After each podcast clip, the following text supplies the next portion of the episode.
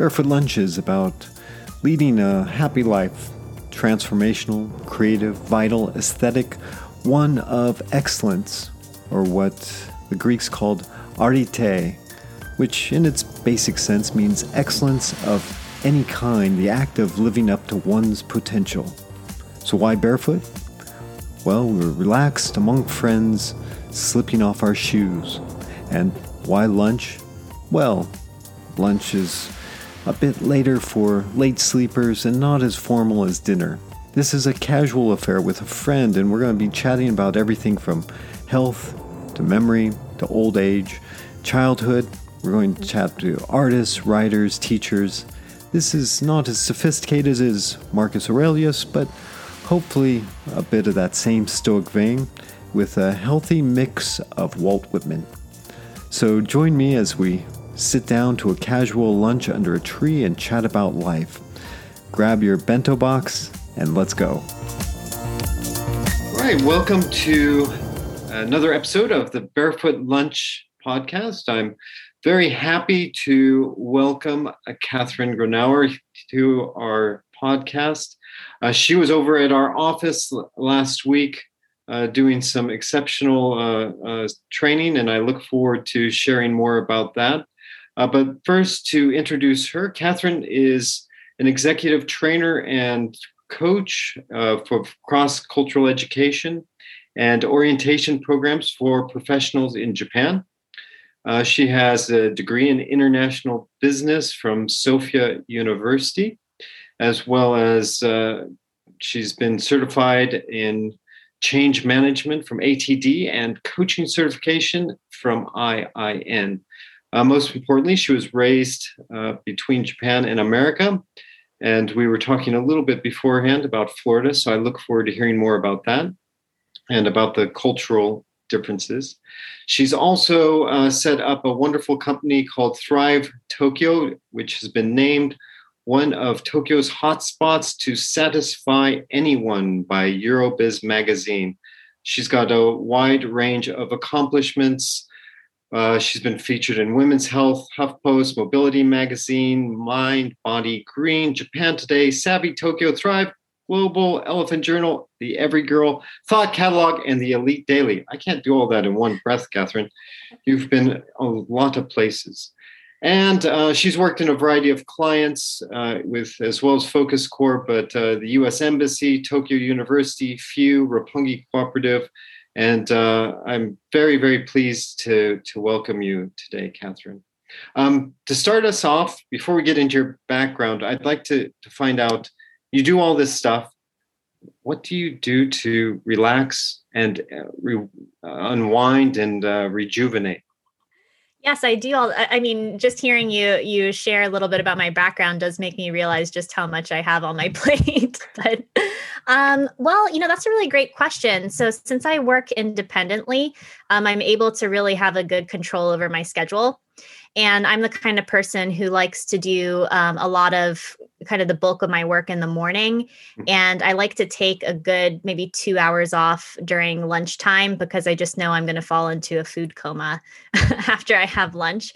Um, and yeah, then I do a little bit more admin work, kind of, you know, more in the later afternoon. So I find that being able to kind of control my my schedule really helps me manage my energy levels um, and aside from that, I like doing things like just, you know, going out for a walk to really help me, you know, re-engage with my creativity. I find that's really great for that. Um, you know, taking hot baths. Uh, pre-COVID, I loved going salsa dancing, and I'm still very anxious for the next opportunity to do that. Um, so yeah, I like to kind of incorporate different type of health techniques for you know my own work-life balance. But I think being able to kind of have control of the schedule is definitely the the biggest one. Uh, that's a, that's uh, I think one of the benefits of COVID is a lot of office workers have found um, for better or worse, their own freedom. So they're not held, they're held more accountable to outcomes instead of uh, a tight schedule of a, a nine to six schedule. So the good thing with that is they can start earlier, finish earlier. But the bad thing is you can work all the time. Yeah, absolutely. I remember hearing um, a debate about that. Like, is it better to, because, you know, there's this question around should employees have access to flex time or not? And how mm. does that affect your business model? And, um, yeah, there's a, it, it just really depends on the industry, right? If, if you can have outcome based, um, you know expectations for your employees then yeah they can have a little bit more control over their schedule. But there's also some companies that might actually need people physically present throughout the entire time. But yeah we're we're kind of seeing during the pandemic at least that even people who have outcome based um, expectations they're still winding up working way too many hours because it's kind of hard to get away from work when you're doing rem- doing work remotely. Yep. What yeah. do you uh, one of the things I, I like morning people. What what do you do for your morning routine? You know what? I actually don't really have a morning routine set up for myself. What's I've tried a variety routine? of things. Yeah, you know, there was even a point where I was actually doing Ashtanga yoga for, you know, the the really kind of intense um What's Ashtanga yoga? So, Ashtanga yoga is actually a form of yoga where you perform the same exact sequence of poses every yeah. single time you practice. Yeah. And I would consider it more of kind of like an advanced form of yoga. You know, beginners can do it too because it's really the same sequence every single time. But uh, you really can see people build that strength to um, to where they can really like hold themselves with their their core into many different types of crazy yoga poses okay. um, through practicing that form of of Ashtanga yoga.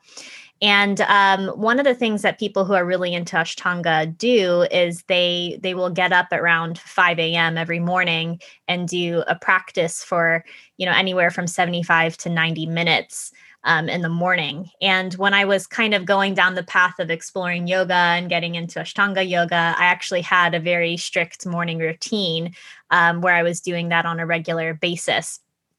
And um, yeah, but now I think, you know, just because I've been doing more business related things, I like really using the morning hours um, since it's so quiet. I'm, you know, I'm not getting flooded with my inbox of emails um, there's nothing pending that I have to do um, immediately. I really like to use that time to kind of focus on, you know, bigger aspects of my business or maybe kind of more back end work that I can kind of get out of the way before the main day starts. Yeah. So I, yeah, that's kind of what I like to do. I, I, I do the same thing. I get up at five, and that's when I, I can focus from like five to eight is just core time, right? It's uh, you can get so much done when it, the, the world is quiet and, and kind of calm. Exactly. The second I start getting notification pings on my phone, or even if I turn um, off the sound, if I see a notification pop up, um, it definitely kind of makes things a little bit more complicated. So it's really nice to use that core morning hours. Um, yeah, just to really have that clear focus. Now, tell me, tell us uh, uh your path from Florida to Japan? How did how did that come about? So my path to Florida from Florida to Japan had a little stop in Connecticut. um, so I was born and raised in Florida. My mom is Japanese, so I grew up essentially going back and forth between Japan and the United States um, as I was growing up. Um, and I really, really wanted to study abroad. Mm-hmm. And I I remember there was a there was a guy from France uh, in my at my high school who had done an exchange program, but for some reason there wasn't the opportunity to for for people at our school to go abroad. So we were accepting exchange students, but we didn't have anybody going abroad from our school. And so um, I told my parents, I was like, hey, you know what? I want to go to boarding school and they were really confused. They're like why like why do you want to go to boarding school? Right. um, and i just thought that it would be an opportunity to kind of have that experience of being away from home and being independent. And also boarding schools typically have a pool of international students too. So i thought that it would be you know a good opportunity to be kind of in a different environment and um, also, the first couple years I was in high school, I was actually at an art school in, in an arts program for music, and I I could sense that the people I was with wanted to get into the arts beyond high school, and you know they wanted to go to local universities. They wanted to just continue to study you know music. And even though i really liked it it wasn't really the path i wanted to take. Mm-hmm. and i kind of felt like i needed to be in a different environment to give me a more worldly frame of mind. So um, long story short i went to to boarding school in connecticut and i really really struggled there um, I think it was a combination of having been at an art school. I hadn't really been primarily focused on academics, and you know, boarding school is essentially prep school, so it's it's usually a lot more advanced than you know the education I probably would have been getting uh, down in South Florida at a public school. um, and then beyond that, my my biggest struggle was actually just being in the middle of nowhere where it was snowing all the time. So I really went through this huge shock on my body from being in a sunny Florida all you know all the time to living in a very dark, cold location. Um, and yeah, it was it, it was definitely a struggle. And I kind of realized from there that if I'm no matter what university I go to, I want to go abroad and I want to be in a city because I know that no matter what the weather is, I can at least do things. I can be active. I don't have to feel like I'm I'm stuck and holed up because you know of all the snow that's outside. Yep. So um, I remember I was taking a, a one of those university uh, campus tours with my with my parents who were visiting up in Connecticut. We actually went to Yale um, since it was wasn't too far away from the boarding school I was at, and um, I remember just saying to them, you know what? I can't look at another Gothic building in this dark, cold location anymore. And they're like, Catherine, this is Yale. Like, you know, doesn't that not matter so much compared to your education? And I was like, look, you know what? I'm just not going to thrive here. I, you know, I'm not going to be able to focus on the work. I want to be able to meet, you know, people. I want to be able to have activities I can do off campus. Um, so uh, I remember my mom said, "Oh, well, why don't you know in Japan there's a, a, school called Sophia University that has an international program. Why don't you just go there?" And it was she was just kind of saying it in passing, but it really stuck in my head. Mm-hmm. And um, I remember it was around springtime, so I didn't even have to apply to universities for at least another six to eight months and um, yeah, when it came time to apply, I was just like, hey, yeah, maybe I'll just apply to this school in Japan. It sounded great to be able to do a four year program abroad instead of mm-hmm. applying to a US university and then doing a one year exchange, you know, your junior year, which is what most people do. Um, and then uh, I remember getting this very strange letter from Japan that said list of a successful applicant but it was only like two weeks after I had applied. And it was, I couldn't really quite understand from the letter if it meant that I was accepted to the school or if it meant that I like they just received my application. okay. So yeah, essentially when I found out I was accepted, I was like, okay, no brainer. I'll just I'll just go to Japan then. So that was kind of the the path I wound up, up taking. Mm-hmm. That's awesome. Yeah, I, I grew up in Colorado and um, when I was looking for grad schools, I was wanting to go overseas, and I was I wanted to go to Scotland, and I, I went visited in February. and it was too cold, and, and I was like, "No, that's not going to happen. No way. I was going to live in Scotland during winter time." So, I I, I empathize coming from Florida to uh, uh, uh, up north is is tough. So mm-hmm. then you so you went to Sophia, you graduated. Then did you stay in in Tokyo or did you go back to the US? What, yes, I basically I forgot to go home. That's what happened. I just uh, I I decided, hey, you know what? You know, I'm bi- bilingual. I I got this great education from Sophia. You know, why not uh, continue to stay here and and start to work? Um, it wasn't really until I was making some pivots in my business that I really decided that Japan was going to be my home. Um, so I think that was probably about maybe seven years into seven or eight years into living in Japan when I was like, you know what, I'm going to actually make roots here and decide to live here long term. So what were you doing? What was what kind of work were you doing? Mm-hmm. Yeah, so the first uh, kind of set of work that I did straight out of college was I was working for a company called 10 Concierge. Um, so it's actually an outsourced concierge company yep. for all of those major credit cards. So um, people who have like a platinum card or a black card there's usually a number on your card that you can call for some type of concierge oriented assistance. Yep. And so I was doing that essentially for a lot of expats who were either in Japan or for people who are travelers um, coming into Japan to help them kind of with their day to day living or you know anything travel related. Mm-hmm and that was a really eye-opening experience and i really loved working there. Um, i was able to go to multiple offices that were located um, worldwide. And um, yeah it, it, was just a really great experience from that. So how did uh, you get into starting your own business? Yeah that's a great question. So i at that point um, was already really interested in health and wellness and i knew that i wanted to become a health coach in some capacity um, whether it meant doing that uh, while I was working and maybe just doing it on the weekends, or if it meant actually segueing into doing it as a um, as my full time work.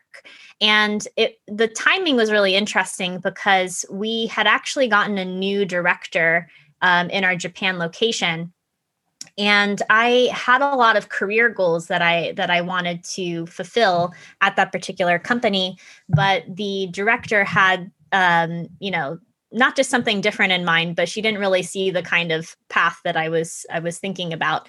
And so I kind of realized there wasn't really a lot of opportunity for upward movement unless I was to to go to a different office. And so I kind of felt like, okay, you know, when you're in this you know this particular industry which on paper looks like it's you know concierge uh, when I was reading, reaching out to recruiters, they were connecting me with things like hotel front front reception, you know, type of jobs or secretary jobs. And I was like, no, you know, I've done a lot of internal. Damn recruiters. I'm sorry. Damn recruiters. yeah, I was thinking, I was like, no, like I went to all these offices abroad. I was doing a lot of internal, you know, communications. I was strengthening our, you know, the processes and procedures we had for for for customers mm-hmm. um, so it wasn't just like a customer service type of of job there was also a lot of other elements i was i was contributing to the company and i didn't really have the title uh, that i could put on the resume and um, it, it was just kind of hard to see how i could segue out of that out of that and into another uh, industry without starting entry level again mm so I realized, okay, well, I have two options. Either I can, you know, try to enter a completely different uh, industry and as entry level and wind up competing with other new grads um, from from who are just you know graduating school or i could maybe take a chance at starting my own business which is you know what i really want to do. And if i don't do well after a couple of years i can always just you know try to try to go back into the job market um, uh, anyway. So i kind of felt like there there was an equal risk for for both options. Yeah. Yep. I get i i've uh, started a couple companies and one i bankrupt and so you just get on the horse and do it again right? It's yeah. So you know I, i'd send you over some questions but i didn't plan on talking about entrepreneurial stuff but i'm i'm, I'm curious with you know starting up um in in doing coaching and, and education for companies and such what what have you found? If you were going to give a omiyage a piece of advice to someone to take away who's listening to this and they want they're thinking about starting up what, what would you tell them i guess the first thing i would say is to think about how much money you want to make because I really didn't think with that kind of end goal in mind. Like I didn't think mm. like how much money do I actually need to make in a year and you know how much would my expenses be and like those types of things. I really didn't think with like that type of end goal in mind. My yeah. my attitude when I was starting was, you know, just just do your marketing and get people to know who you are and then once I started, you know, getting people who kind of knew who I was, then I was like, okay, just get people to take a workshop. And, you know, I was only charging like 2000 yen for, you know, a, a lunch and learn type of workshop and inviting people to come. And I just realized that it was taking so much effort to do all the marketing for it then you know then you might get a certain amount of signups and then you have to follow up with everybody mm-hmm. to make mm-hmm. sure they're going to come and then heaven forbid it rains you might get last minute cancellations and so there was just so much stuff that was really weighing on um, you know people participating in person and um, I realized that I had to kind of change my attitude uh, about it because the the only re I was basically set up to fail if I didn't mm-hmm. change something about about the structure. And yeah, I had heard from another kind of uh, another woman who had had some successes going from very low, you know, low revenue that she was making and working all the time to making more high revenue. She's like, look, I had to kind of decide, okay, what do I need to make annually? Then how much time do I actually have to do service delivery um, mm-hmm. in relation to all the admin work that you have to do? And then just start to kind of base your prices off of that and kind of set up your systems and your marketing uh, differently based off of that model. Yeah, that's so. Yeah, that's. I mean, that's uh, what I learned. I'm putting together a training uh, company. It took me a couple of years, but uh, and then Lehman shock happened. But cash flow is, is tough, right? Because you, if you're a one person company, you're selling, and then you you get a gig, and then you're delivering, or you're creating and then delivering. Yep. But your your sales funnel's totally dried up. So you're not yeah. selling while you're delivering, and it, you can get on a, a, horrible roller coaster if you're not careful in a service yeah. industry where you're the product uh, basically. So yeah, absolutely. It's really hard to strike that balance because, as you said, you know, the time I was spent actually interacting with clients meant that I wasn't doing sales and marketing during that time. And then the time you're doing sales and marketing, um, there might be a gap between what people kind of remember of of who you are. So yeah, trying to figure out how to do those things simultaneously was also another challenge. It's tough. So so um, and then how long have you been running Thrive Tokyo? So I just recently had my five year anniversary. So I'm in year six right now. yes. Thank you. So, so I found you um, via the World Wide Web. I went on to Google. We do at Focus Core, we do um, an annual health challenge. So mm-hmm.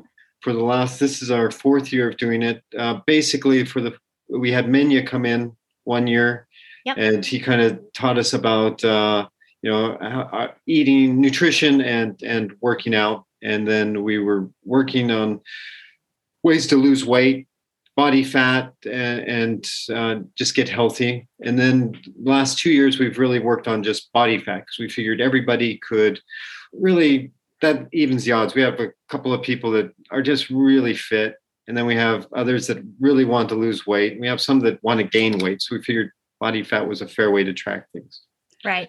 But we this year because of COVID, I, I wanted us to do something a bit different, mm-hmm. um, and really understand a bit more about health because it seemed to me that we would go through and we'd go through this three month you know challenge and someone would win a prize and but no one was really learning and actually changing their lifestyle long term it was only about just kind of winning that challenge and it was competitive versus really trying to help people develop. So I, I got on Google, found you, and then it's funny. It was like serendipitous. The next week, you were on Andrew Hankinson's uh, Zen and Out podcast, and then I didn't realize you and uh, Jennifer Shinkai were friends, you know, mutual friends, and so it was just like, okay, this is meant to be. I need to to call Catherine. Mm-hmm.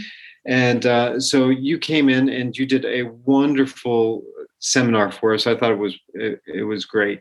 And the one of the biggest takeaways that I got was how you define health, because I, I thought, oh, a light clicked on there for me, mm-hmm. which was wonderful. So, how do you define health?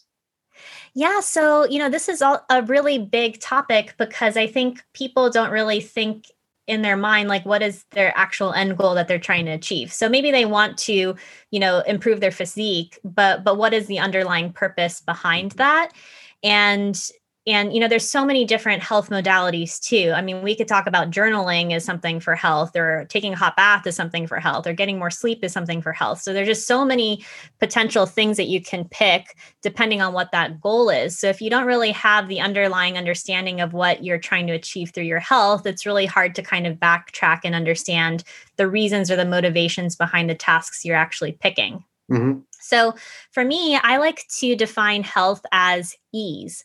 And, you know, I, I've heard about this through a functional nutritionist who I was uh, learning from for a while in the early stages of my business. And, you know, she was talking about how disease that people have is basically dis-ease, you know, a mm. lack of ease in your body.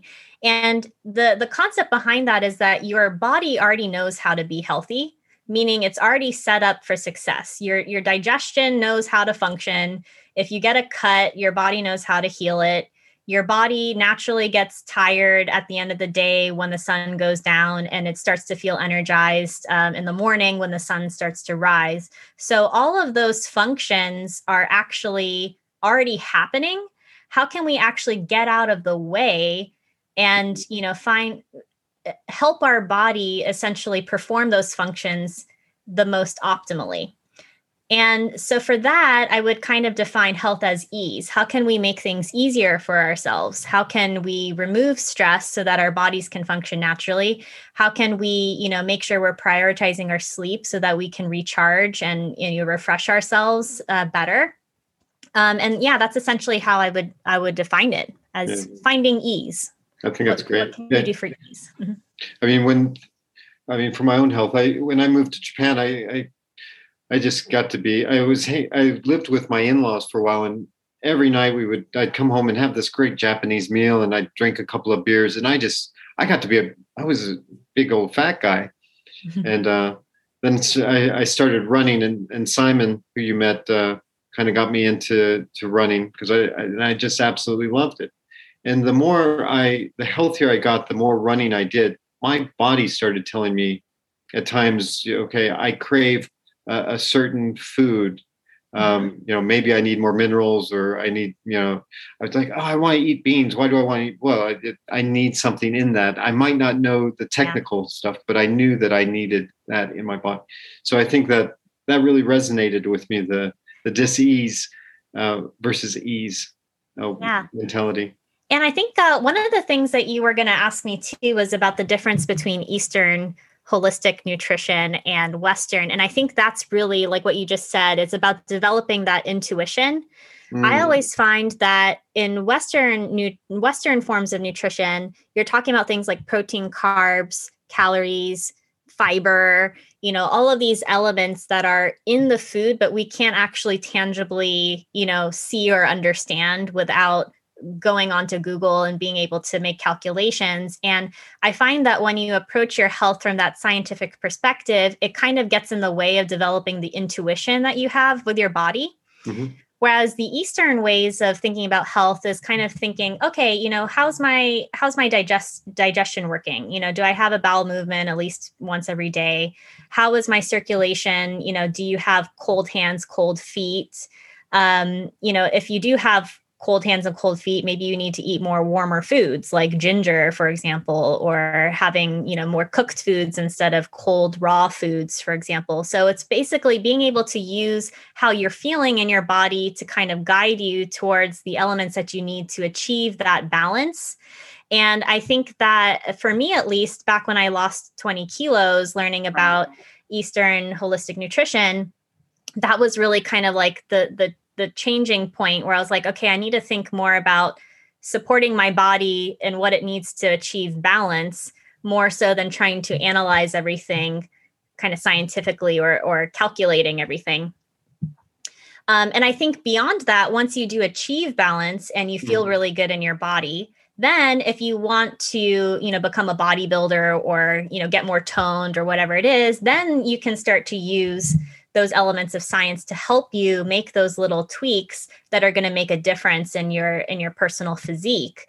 Mm. um, so i kind of see it as like a two step uh, process. Like step one is just try to develop the sense of ease in your body and balance and you know developing that intuition where you really understand uh, what your body is needing. And then beyond that if you want to kind of define your body then you can get more into the science stuff. That's good. I like that. I, I'm a runner, and so I you go out and you, you see some.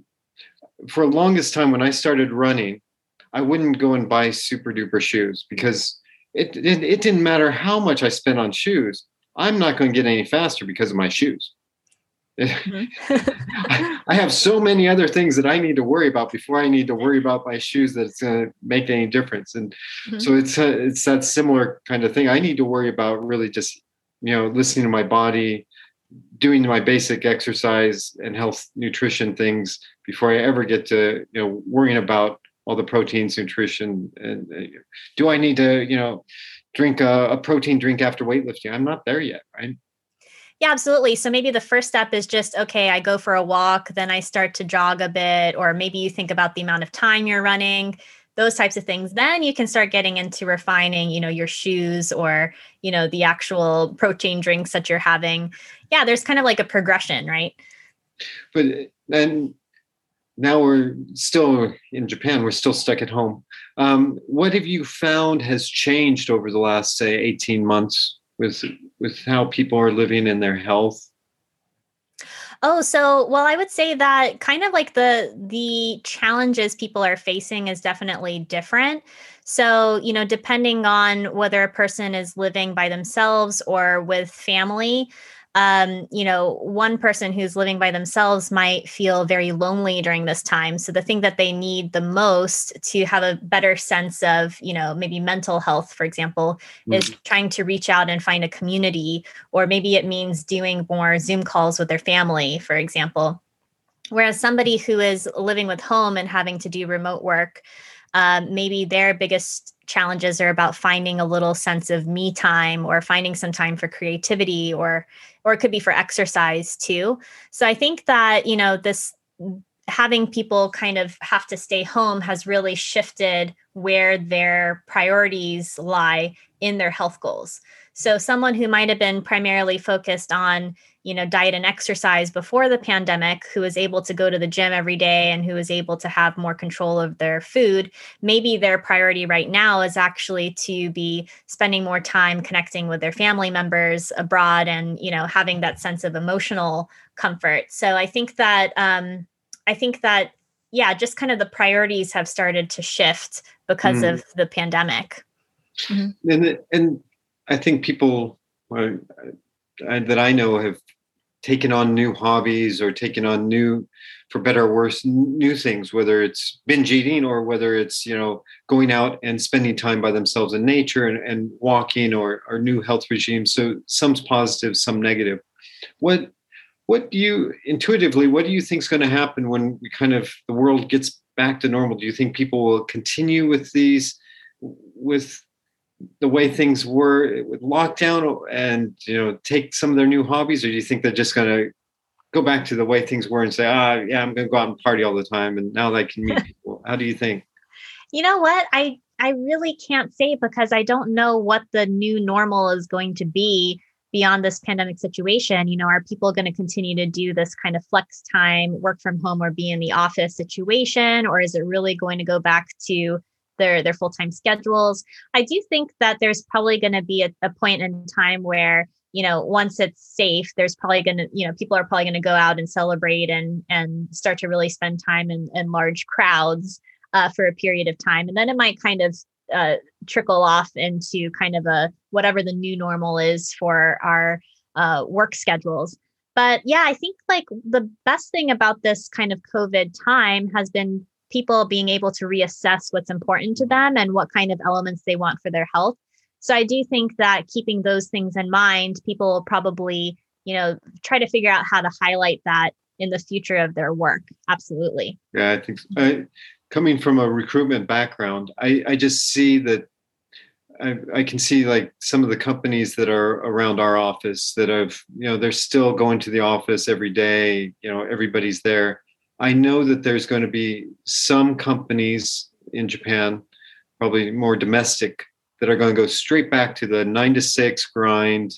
Uh, there's not going to be any flexibility, and I mm-hmm. and I just feel that they're going to lose a lot of talent. And the companies that have switched to being able to cope and do outcomes, and they care about the health and, and mindset of of people and i think employees are going to expect it and they're going to gravitate to those companies. Yeah i, I completely agree with you. I was i was uh, uh i heard from someone recently who is a virtual assistant mm-hmm. and she said that one of the things she likes about one company she uh, is contracted for is they have like a, a, a 10 o'clock to 3 o'clock model uh, where you have to be in the office between 10 to 3 but the whatever you do for the first hour uh, of work from nine to 10 or whatever you do after three o'clock they don't care if you're at the office or not.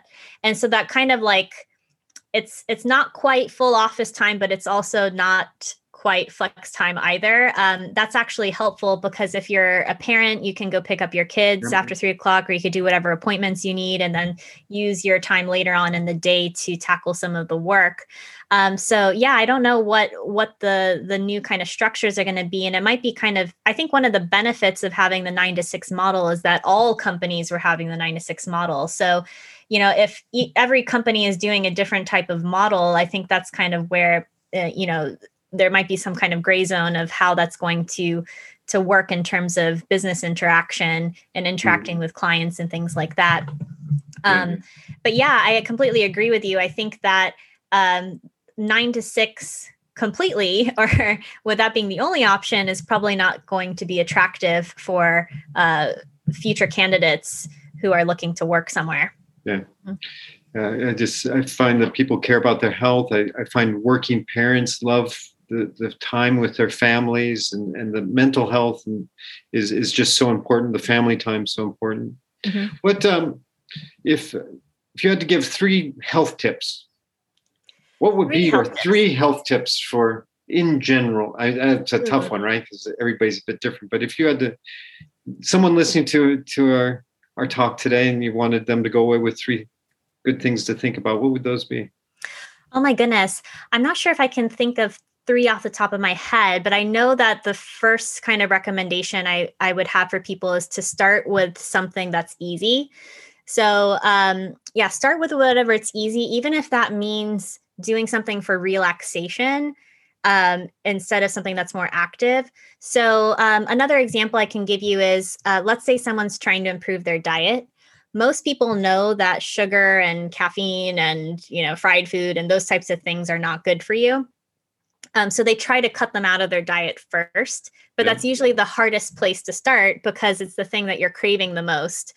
Um, so an easier thing to do would be okay how can i actually increase the amount of you know vegetables i'm having or can i uh, you know change from having you know white bread to something that's more uh, whole grain um, doing things that you kind of don't really have that much emotional connection to is actually a much easier place to start.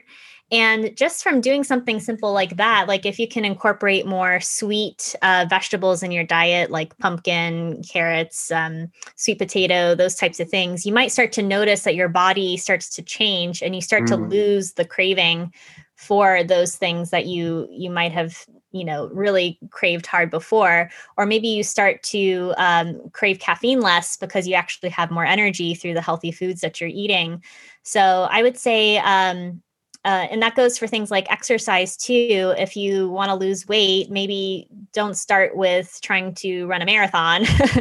maybe it, it, could just be starting with walking, for example, or it could even be uh, taking hot baths, which really helps with your circulation and your digestive uh, process. And that can also help with weight loss as well. So I'd say trying to pick like the the easy path and really making that part of your lifestyle is probably the best place to start if you really want to have long term um, uh, shifts in your health. Mm-hmm. Yeah, my running coach used to do that both physically and, and for nutrition. It's he would do just one little tiny thing and it just had huge effects, the, the knock on effects, right? Mm-hmm. Um, so it wasn't a dramatic, say, cutting out all sugars. It was just, you know, removing one little thing or adding, you know, an avocado. Yeah. This one little tiny thing. And same with, you know, improving and running. You would just do one little thing at a time. You know, it was yeah. tiny shift. Yeah. So I think, like, also, as you said, the concept of adding or subtracting, that could also be another thing. So instead mm-hmm. of subtracting you know sweets out of your diet. Maybe it's adding vegetables that could be something to start with. Or alternatively for your um, you know uh, physical health too maybe instead of adding exercise maybe it's actually taking more baths like doing something more relaxing or having more sleep something where you're doing less that could actually be um, a better strategy too. So yeah starting with those kind of easier things to start with things that are going to help you essentially make the bigger changes later on. Okay. Great. So we're coming to the end of our our time. I, I had three questions I always ask. Uh, okay. So I sent them over. So hopefully, uh, maybe you thought about it a little bit. What book do you recommend that everyone should read? Mm-hmm. Oh, you know what? This one is really tough. I love, love reading. I read so many books uh, over the course of the year. Um, for some reason, the first thing that came to mind was more of a business related book. Great. And that is uh, E Myth. Yeah. E Myth. So I think, Brilliant. like, yeah, anybody thinking of starting a business, I would start with E Myth um, yep. for sure. I uh, anybody that's in service, I always tell there's two books. E Myth is number one, and the mm-hmm. second one is uh, Michael Port's Book Yourself Solid. Sell yourself what? Book Yourself Solid. Oh, Book Yourself Solid. Oh, I'll have Michael to add Port. that to my reading list. He's um I I I taught I I love Michael Port. I read his book and I started working it working on it, and I called him up. Mm-hmm. And I got his answer machine and said, Hi, this is Dave Sweet. Call me back. And he called me back and I was like, I was very impressed. And, so I, I did some coaching with him, and he he was excellent. But it's really as a service industry how to pick your clients and how to build a good marketing model. Uh, mm-hmm. Which, especially now with everything that we have at our disposal for internet, it, it's it's wonderful stuff. But the eMyth, uh, number one, any type of company, any entrepreneur should, if you're thinking about starting a business, read that book. Mm. I'll put that in the Absolutely. show notes brilliant recommendation. Uh, what is your favorite lunch? When we, we get back out, I'm going to take you out to lunch. Where are we going? What's our favorite lunch? Oh my goodness. I'm a huge fan of anything teishoku. So basically, I nice. just love having Japanese lunches. So, um, you know, could be some type of grilled fish or pork would be my second option. I love things like shogayaki, for example, yep. uh, ginger pork um yeah i mean uh, yeah that's another one that's also really hard but i would say anything that's japanese teishoku i'm there yeah i like a good teishoku we got a place by the office that i i have to admit i used to go there three or four times a week and uh, mm-hmm. I, I, just now i miss that um if you could invite anyone to lunch for your teishoku living or dead who would you mm-hmm. invite well, you know, this might not be a very like uh, interesting answer, but I think because of the pandemic, the the number one person I would say is definitely my mom right now. Nice. Yeah, so definitely family related, I would say, because uh, that would definitely bring biggest sense of joy. Yeah, mm-hmm. I think so. I I think we've um, during the pandemic we all realized how close we we really need to be, and and how important those human interactions especially physical interactions are with with those that we love and care about. We miss those. On the on the flip side it's been nice boy just being able to figure out how to do zoom and getting parents and and loved ones. I got my my oldest friend since i was three. I we're on every other week now. We're we're doing zoom calls and it's it's just wonderful parts of it right? Now i would yeah. like to get back to so I, I, hope you get to go and meet with your mom and have lunch with her very, very, very soon. I hope so too. Fingers crossed. so thank you. You're, you're, wonderful to speak to. I so if people want to reach out to you, you got your website thrivetokyo.com. You're on LinkedIn and you have Instagram. You you created a nice uh, Facebook group I saw as well that people can join up. Yeah, so I have a Facebook group called Conversations About Culture. And I like to just kind of add any, you know, culture, cross cultural tidbit that I find from people I'm working with or anything in the news that I come across that's related to living in Japan. Um, so the concept is around helping people in Japan thrive. So I do that through cross cultural training, uh, onboarding, and also wellness. So those are kind of the, the primary topics that are are in that particular group, and you can interact with some other people there too. That's great. And then I also saw that if you go onto your website, you can sign up for kind of a, a trial uh, class that you have. Tell me more about that real quick. Yeah. So on my on the the homepage, I have a, a free resource there, um, which is a three part masterclass about uh, business concepts in Japan. Cool. So for anyone who's kind of new to the workplace, or you've been working in Japan for a while and you kind of don't really understand how people are thinking, that's a really great place to start and get a little taste of cross cultural training. Cool. Thank you. I appreciate your time this morning, Catherine. It's been wonderful to learn more about you. Thank you for the work you're doing with Focus Core. We look forward to all the coaching sessions you're doing with us. It's exciting times. Um, and everybody's uh, wonderful feedback. So I can't say enough nice things about you. So um, if you're out there listening, please uh, reach out to, to Catherine if you're interested in health, in cross cultural communications. Uh, it's been wonderful to meet with you today. Great. Thank you so much. Thank you. This brings us to the end of our episode. Thank you so much for being a listener and can be found on iTunes or wherever you download your podcast. If you like what you've heard, please leave a rating and a nice comment.